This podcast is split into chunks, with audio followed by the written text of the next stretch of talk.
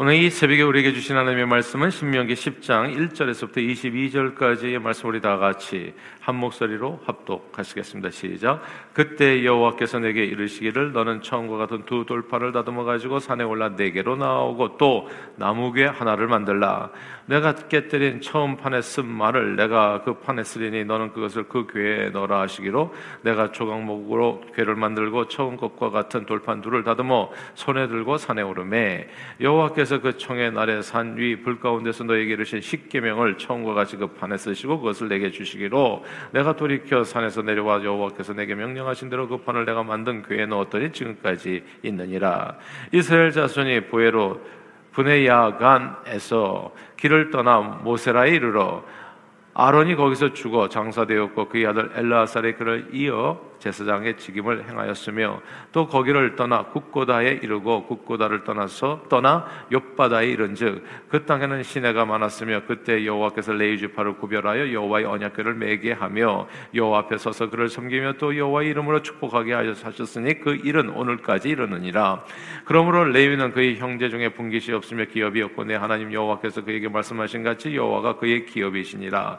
내가 처음과 같이 40주 40야를 산에 머물렀고 그때 때에도 여호와께서 내 말을 들으사 너를 참아 멸하지 아니하시고 여호와께서 내게 이르시되 일어나서 백성보다 먼저 길을 떠나라. 내가 그들에게 주리라고 그들의 조상들에게 맹세한 땅에 그들이 들어가서 그것을 차지하리라 하셨느니라.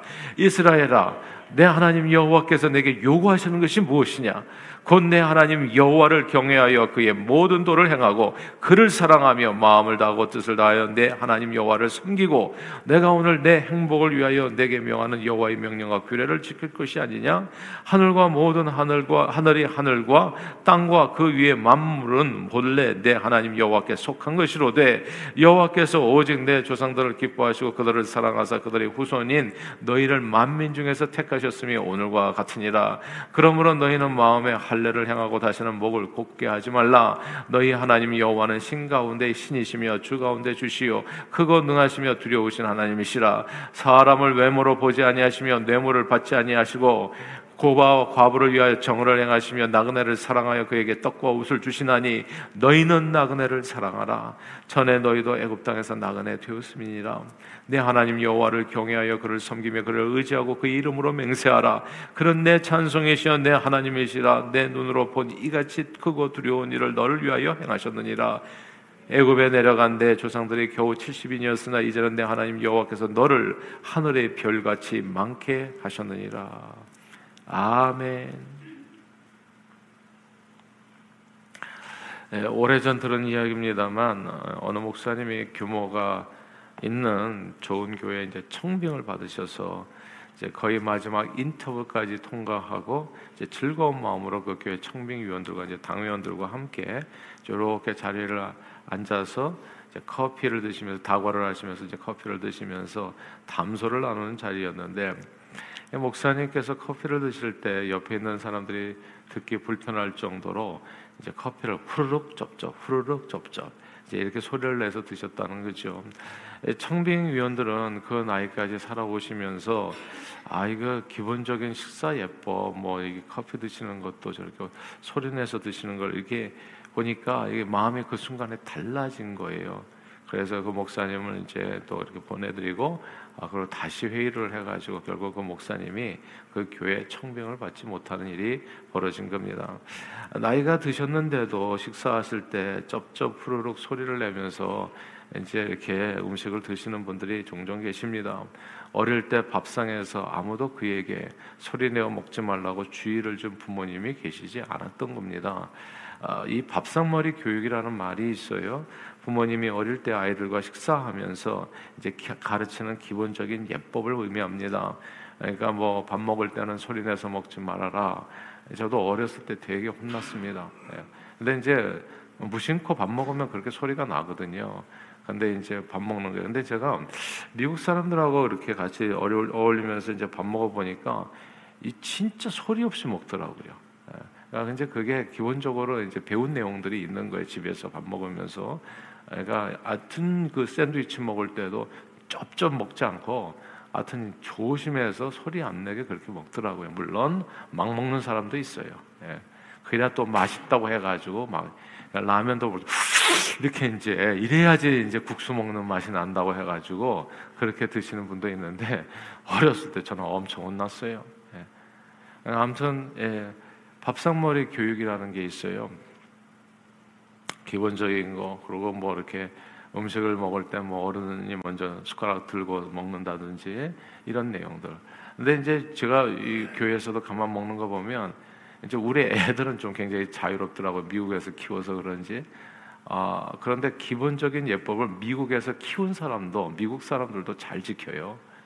이게 한국 분들은 이것도 아니고 저것도 아닌 경우가 많아요. 미국 사람이 우리가 모르잖아요. 미국식 예법을. 그러니까 방임해서 키우는데 그게 미국식이 아니에요. 애가 굉장히 무례하게 이렇게 행동하는 경우가 되게 많아요. 차라리 이것도 저것도 안 될 때는 한국식으로 제대로 하는 게 좋습니다. 아, 그러면은 아, 저 나라에서는 저렇게 하는 거구나 서로 배움이 되는데 우리가 가르칠 것도 제대로 안 가르치고 미국식이 뭔지도 모르고 그냥 놔두면은 우리 애들도 보면은 음식 먹을 때 보면 제일 먼저 뛰어와가지고 숟가락 들고 있어요. 이거는 제가 볼 때 뭐가 문제가 있는 거예요. 하여튼 밥상머리 교육이 엄청 중요합니다. 부모는 어릴 때 아이들과 함께 식사하면서 이제 가르치는 내용들이 있어야 되는 거죠. 밥 먹을 때는 소리 내서 먹지 말라. 학교 가서 친구들과 싸우지 말라. 밥 먹기 전에 꼭 손을 씻고 먹어라. 남의 물건에 제발 손대지 마라. 다른 사람을 괴롭히지 마라. 상처 주는 말 제발 하지 말라. 동성들과 사이좋게 지내라. 이제 이런 얘기. 길을 건널 때는 좌우를 잘 살피고 건너라. 이런 게 되게 중요한데 이거 보고 건너는 애들이 많잖아요. 밥상머리 교회가 안 돼 있으니까 그냥 이거 보고 건너다가 꽝 치고 그렇게 아까운 인생에 소모, 소모되기도 하고 아무튼 부모는 정말 자녀를 사랑한다면 진짜 목숨을 걸고 계속 잔소리를 해줄 필요가 있는 거예요. 아이들은 그 잔소리를 통해서 이게 이제 이렇게 나무가 자라잖아요. 잔소리를 통해서 가지치기를 하고 나무가 아주 곱게 잘 자라게 되어지는 겁니다. 그래서 예전에 양반 집에는 세 가지 소리가 있었 다고 하잖아요. 뭐 다듬이질 소리, 무슨 또 이렇게 소울음 소리, 그리고 또 잔소리. 그래서 잔소리로 아이들이 이렇게 아, 커지는 거거든요. 잔소리를 아끼면 안 되는 겁니다. 누가 잔소리를 해주겠습니까? 이 세상에 부모가 잔소리를 안 하면 누가 해주겠냐고요. 아무도 잔소리 해주는 사람이 없어요.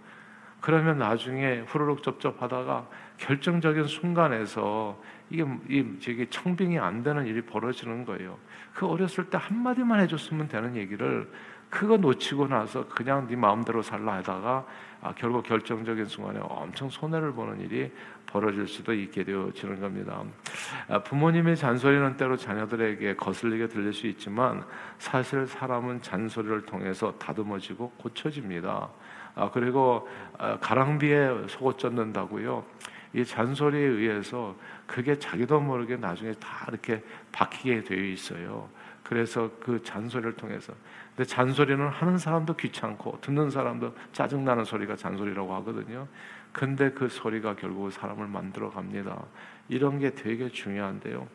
근데 부모님의 가르침을 듣기 싫은 잔소리로만 알아듣고 친구들과 싸우고 거 훔치고 다른 사람을 괴롭히면서 자기 마음대로 행동하게 되면 어떻게 될까요? 사회생활이 쉬지, 쉽지 않게 되는 거예요. 지나치면 감옥에 갈 수도 있습니다. 사실 부모 말을 잘 들으면 자다가도 떡이 나온다는 말을 하잖아요. 부모는 언제나 자식을 걱정해서 잘 살기를 바랍니다. 그래서 부모 말은 때로 잔소리로 들리지만은 잘 새겨들으면 살아가는데 정말 큰 힘이 되고 지혜가 되기도 하죠. 그래서 성경은 지혜로운 아들은 아비를 즐겁게 하여도 미련한 자는 어미를 업신여긴다. 그러니까 부모 말을 잘 안 듣는 사람이 이제 미련한 자라는 거죠. 부모님이 자녀의 앞날을 걱정해서 자녀들이 잘 되라고 해주는 그 선한 잔소리를 잘 듣고 순종하는 것이 자녀들에게는 지혜로운 삶의 길이 된다는 말씀입니다. 그런데요, 우리 하나님도 그러세요. 이게 잔소리가 엄청 많아요. 이게 창세기부터 계시록까지 이게 잔소리예요. 야, 엄청나게 잔소리가 많아요. 성경은 온통 하늘 아버지의 자녀들에 대한 하나님의 백성들에 대한 선한 잔소리로 가득합니다. 근데 우리는 잔소리 듣기 싫어하잖아요. 그래서 성경을 잘 안 보잖아요. 어떤 사람은 성경만 보면 졸린다는 사람이 있어요. 그래서 불면증에 시달릴 때는 성경을 봐라. 잔소리 듣는 순간 잠이 온다는 거죠. 네. 우리는 진짜 하나 그래서 제가 이 매일 성경 그리고 가정 예배 이거 하라는 게 뭐냐면 좀만 제발 좀 잔소리 좀 들으세요. 성경이 뭐라고 얘기하는지 아버지 얘기를 좀 들으시고 아버지 말대로 좀 행하세요. 원수를 사랑하시고 핍박하는 자를 위해서 축복해 주시고 늘 선한 말로 은혜를 끼치시고 이런 얘기들이 아주 가득해요. 들으면 계속 불편해. 예. 짜증나. 근데 이게 다 잔소리예요.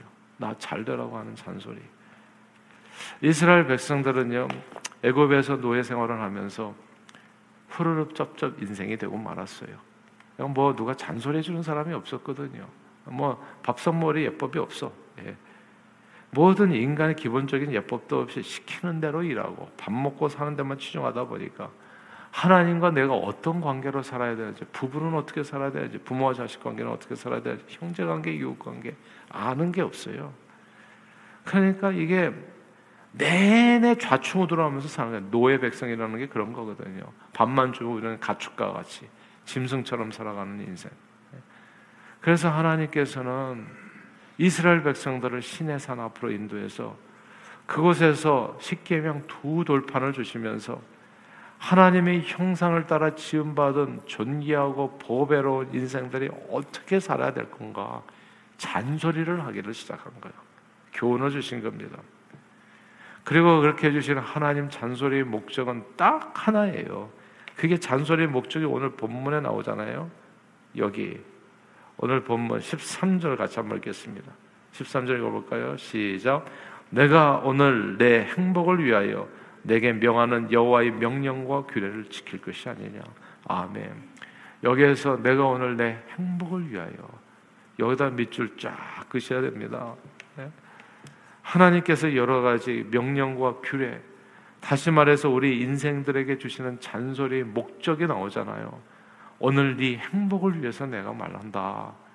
제발 행복하게 살아라. 예. 잘 살기를 바란다. 부모 말을 들으면 자다가도 떡이 나오는데 하나님 말을 들으면 자다가 떡이 나오는 수준이 아니에요. 인생이 행복해진다는 겁니다. 정말 행복해진다는. 우리가요 살다 보면 좌충우돌하면서 계속 이렇게 고통받고 어렵게 되는 건 잘 생각해 보세요. 하나님의 말씀을 따르기보다는 내 생각이 많아요. 아직도 애굽에서 살았던 그런 인간적인 생각이 엄청 많은 거예요.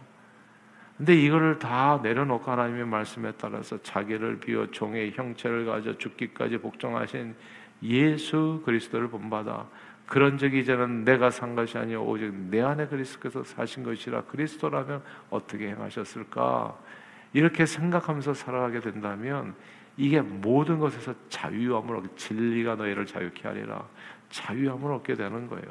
정말 행복한 인생이 되어집니다. 아, 삶을 살면서 이렇게 관계 속에서도 그렇고 아, 그리고 이런저런 환경과 이런 일들 이런 이런저런 일들 때문에 심령의 고통이 되는 경우가 있는데 제가 그때 발견한 거예요. 아 예수를 만나면 이게 모든 게 다 해결되는구나. 그냥 주님만 앞에다 세우고 따라가다 보면 이 모든 고통에서 그러니까 심령의 고통에서 인간관계 고통에서도 자유함을 얻게 됩니다. 이 이게 신앙생활이에요. 왜냐하면 하나님의 말씀 안에 그 자유함을 얻는 길들이 다 있거든요. 내가 할 수 있는 일은 하고 할 수 없는 일은 주님 앞에 맡겨버리라. 내 짐을 여호와께 맡겨버리라. 너는 범사의 하나님을 인정하라. 그리하면 그가 내 길을 지도하시리라. 아, 이런 내용들이에요. 여호와가 내 생명의 구원이시요, 내, 아, 내 생명의 빛이시요, 구원의 능력이신데 내가 누구를 두려워하리요? 그리고 그 하나님께서 나와 그리스도와 함께 있는 모든 것을 내게 선물로 주신다고 약속하자. 또 모든 것을 합력하여 선을 이루어 주신다는데 도대체 뭐가 걱정이냐고요. 걱정이 팔자가 되는 까닭은 내 생각이 스스로 좁아져서 자꾸 내 생각에 붙들려서 그래요. 근데 이 모든 내용을 하나님 앞에 맡기고 할 수 있는 것은 하고 열심히 그리고 할 수 없는 거 할 수 없는 거는 다른 사람의 마음입니다. 다른 사람의 마음은 내가 마음 고칠 수가 없어요. 제가 자녀 교육하면서 마음 고생할 때가 많았는데 자녀들의 마음을 내가 어떻게 못 하더라고요. 그러니까 내가 할 수 있는 부모로서의 하려서 이만큼 하고 그럼 못 하는 거는 저 저 자식은 말도 안 듣고 저렇게 되는데 결국 하나님 앞에 맡겨야죠. 아, 그걸 내가 어떻게 내가 하나님인가? 예. 그러니까 그걸 맡기는 순간 나 자유 얻었네, 그도 자유 얻었네. 그리고 하나님의 역사가 나타나는 거예요. 하나님 앞에 일을 맡겨드려야 하나님께서 일을 하시더라고요. 내가 안 맡기고 내가 고통을 받고 내가 계속 괴로워하면은 그게 내 일이지 하나님이 안 되는 거예요. 기도를 왜 하냐고요? 기도를 하는 이유는 이 고통을 주님 앞에 맡기기 위해서 기도하는 거예요. 그래서 이 아침에 오시면 난 새벽 기도를 엄청 좋아하는 이게 딴 게 아닌데 어젯밤까지 뭐가 좀 힘든 일이 있었어. 그러면 오늘 새벽에 와가지고 깔끔하게 털어버리는 거예요. 깔끔하게 주님 앞에 맡기고 그리고 내 마음을 기쁨으로 채우는 거예요. 내가 할 도리만 하자. 할 수 있는 걸 하고 못하는 건 다 하나님께 맡기고 거듭 말씀드리지만 다른 사람의 마음은 내가 마음대로 못해요.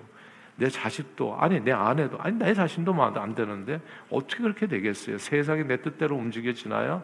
절대 그렇게 움직여지지 않아요.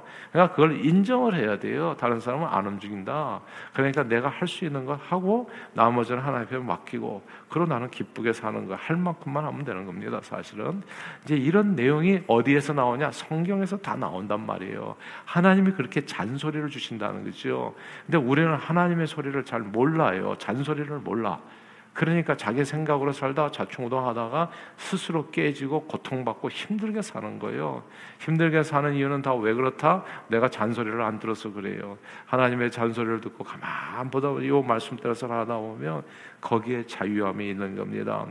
오늘날 내가 네 행복을 위해서 이 말씀을 주노라 이걸 꼭 기억하시고 세상 부모는 다 자녀 잘 되라고 얘기하는데 사실 세상 부모는요 사람들의 얘기를 듣지 마세요. 우리 애들한테 잘 얘기하지만 너 직장 생활하면서 네 친구들 말 듣고 뭐 직장 옮기면 돈 많이 주니까 한번 이렇게 옮겨야 된다 그런 계획 쓸데없는 생각하지 마라. 인생은 어떻게 살아야 되냐면 하나님의 말씀에 따라 살아야 되는데 언제 어디서나 잡이 주어졌다면 감사하고 첫째 예, 일할 수 있는 기회가 주어졌던데 감사하고 그 일에 충성하라. 그러면 반드시 세상은 너를 알아주는 날이 있을 것이라. 예. 그리고 인생은 크게 살고 많이 뭐 이렇게 남보다 많이 그런 요행수로 살아가는 것이 아니라 그때 그때마다 하나님께서 주신 삶에 감사하면서 충성되게 살고 행복하게 사는 그 길이 그 길이 바로 성공하는 길이다. 이런 내용들이에요. 이런 내용을 제가 어떻게 알겠습니까? 그 성경을 통해서 볼 때그 그 내용이 이렇게 보이는 거거든요. 근데 이 사람들은 사람들 얘기를 듣고 움직일 때가 되게 많다고요. 그래서 예전에 저희 어머니가 그 상담을 많이 해주셨어요.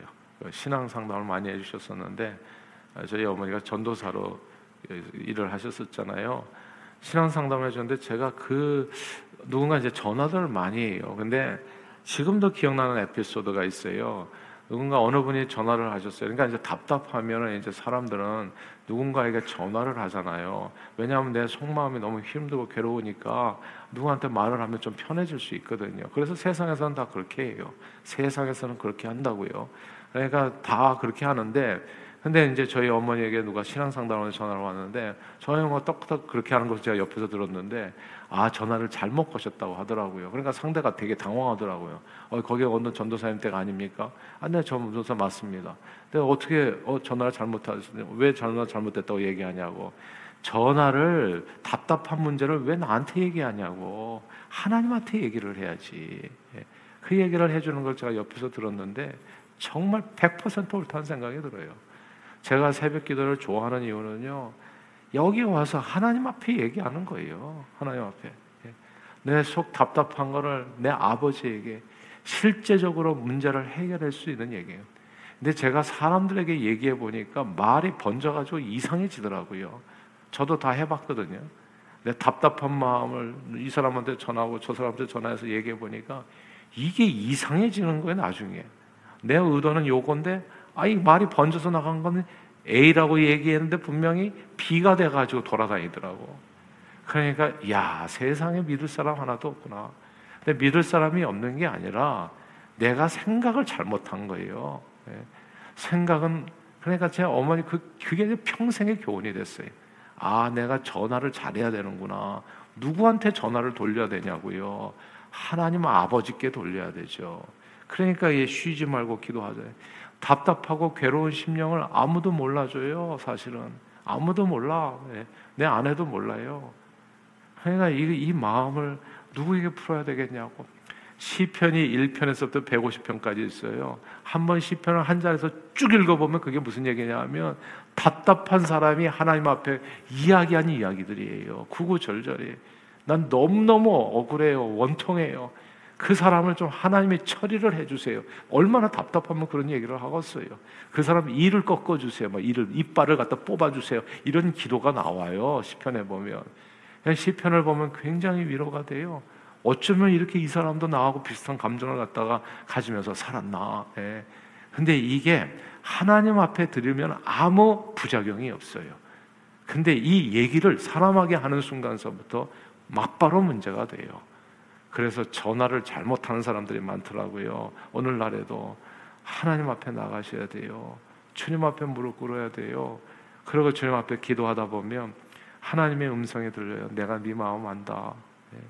너 열심히 수고해서 지금까지 잘했어. 괜찮아. 내가 너를 도와줄게. 하나님께서 하시는 음성을 들어요. 그러면 그때 임하는 게 진정한 위로입니다. 아, 하나님은 내 마음을 아시지. 하나님만 알아주면 되는 거 아닌가요, 사실? 또 누가 알아줄 필요가 있나요? 하나님만 알아주시면 돼. 진짜 살다 보면 억울한 일 많아요. 슬픈 일 많고, 괴로운 일 많고. 근데 이거 하나님 앞에 얘기하면 주님이 내게, 그래서 쉬지 말고 기도하라는 말씀이 있잖아요. 이 세상에, 세상 부모는 완전하지 않아요. 뭐 예전에 스카이 캐슬이라는 드라마에서 세상 부모는 하는 얘기들이요. 이 그러니까 저도 포함해 가지고 제한돼 있어요. 우리가 보는 시각이 요만큼 있다 보니까 뭐 치열한 경쟁사에서 살다 보니까 부모는 자녀들에게 사랑하라, 용서하라, 인내하라, 충성하라, 선하라, 나누라 이런 얘기를 이런 인간 삶의 진정한 가치를 가르쳐 주는 부모는 거의 없고 그냥 성공을 위해서 친구도 형제도 없이 그냥 열심히 정글의 법칙만을 남을 찍어 눌러야 네가 성공하지 않나 좋은 명문대 가지 이런 쓸데없는 얘기, 진짜 백해무익한 잔소리를 하는 그 예전에 뭐 스카이 캐슬이라는 드라마에 그런 얘기가 쭉 나온다고 하잖아요. 예. 그러니까 진짜 부모 얘기를 오늘날은 정말 잘 들어서 잘 되나 질문이 될 만한 부모 얘기는 진짜 아무 짝에도 쓸모없는 잔소리인 경우가 많아요. 그러나 우리 하늘 아버지는 이 공부하라는 그런 허무한 잔소리는 안 합니다. 그건 진짜 말도 안 되는 소리거든요. 그러니까 하나님께서 주시는 말씀은 오히려 이런 거예요. 너는 네가 원하는 거 해라. 그리고 기쁘게 살라. 항상 기뻐하라. 감사하면서 살고. 그러나 주어진 일에 학생으로서의 본분을 다해서 충성하라. 열심히 공부해라. 자기에게 주어진 일에 열심히 충성하라는 뜻으로 공부 잘해서 좋은 대학 가서 성공한 이런 얘기가 아니고 공부를 한다면 열심히 한다면 공부해 가지고 사회에 기여하는 사람이 되라. 공부 머리가 아니면 진작에 포기하고 몸으로 뛰어서 열심히 살아서 네가 원하는 거 하고서 행복하게 잘 살라. 이게 성경 아버지가 하는 얘기고 세상 아버지하고 굉장히 달라요. 허무한 잔소리를 하지 않아요. 하나님께서 주시는 잔소리, 너 앞에 허무한 우상신을 만들어서 절하거나 섬기지 말고 살아계신 하나님을 경외하고 예배하고 부모 공경하고 이웃 사랑하고 약한 자를 돕고 섬기라고 가르쳐 주시는 오늘 본문에서 얘기하십니다. 하나님께서는 사람을 외모로 보지 않고 뇌물 받지 아니하시고 사회적 약자들인 고아와 과부를 위해서 정의를 행하시고 오늘 본문에 나그네 난민된 사람들이거든요. 그들에게 떡과 옷을 주시는 우리도 난민 선교를 하잖아요. 떡과 옷을 주시는 분이 너희도 그렇게 나그네를 사랑하고 난민을 사랑하고 하나님을 경외하며 살라고 권면해 주는 겁니다. 그러면 너희가 이 땅에서 창대하게 되리라 약속해 주시는 거예요. 정말 사람이 사람답게 사는 방법을 예수님 하나님께서는 우리에게 가르쳐 주시는 겁니다. 부모의 말을 잘 들으면 자다가도 떡이 나올 수 있지만 들어보세요. 하나님 말씀을 잘 들으면 오늘 밤문에 너의 행복을 위하여 하나님 말씀을 잘 들으면요. 부모 말을 잘 들으면 떡 하나 먹고 끝날 수 있지만 하나님 말씀을 잘 들으면 내 평생 행복하게 삽니다. 그래서 하나님의 말씀을 드리라는 거예요. 그러므로 늘 주님의 말씀에 순종하여 하나님의 뜻대로 행복한 삶을 평생 누리시는 저와 여러분들이 다 되시기를 주 이름으로 축원합니다. 기도하겠습니다. 하나님 아버지 오늘 주님 앞에 왔습니다. 또 기도하고 내 마음 다 하시는 하나님 앞에 다 토설하고 그리고 오늘 또 자유함을 얻어서 오늘 하루를 기쁘게 살겠습니다. 하나님 성령 충만하게 해주시고 하나님이 내 아버지가 되시고 나의 길이 되시고 나의 빛이 되어 주시어서 오늘도 내 마음에 어두운 군을 하나도 없이 하나님께서 비춰주시는 생명의 빛, 구원의 능력에 붙들림 받으어서 예수와 함께 동행하여 기쁨이 넘치는 행복한 오늘 하루 살아갈 수 있도록 성령님 오늘 하루 우리를 온전히 주장해 주옵소서. 예수 그리스도 이름으로 간절히 기도하옵나이다. 아멘.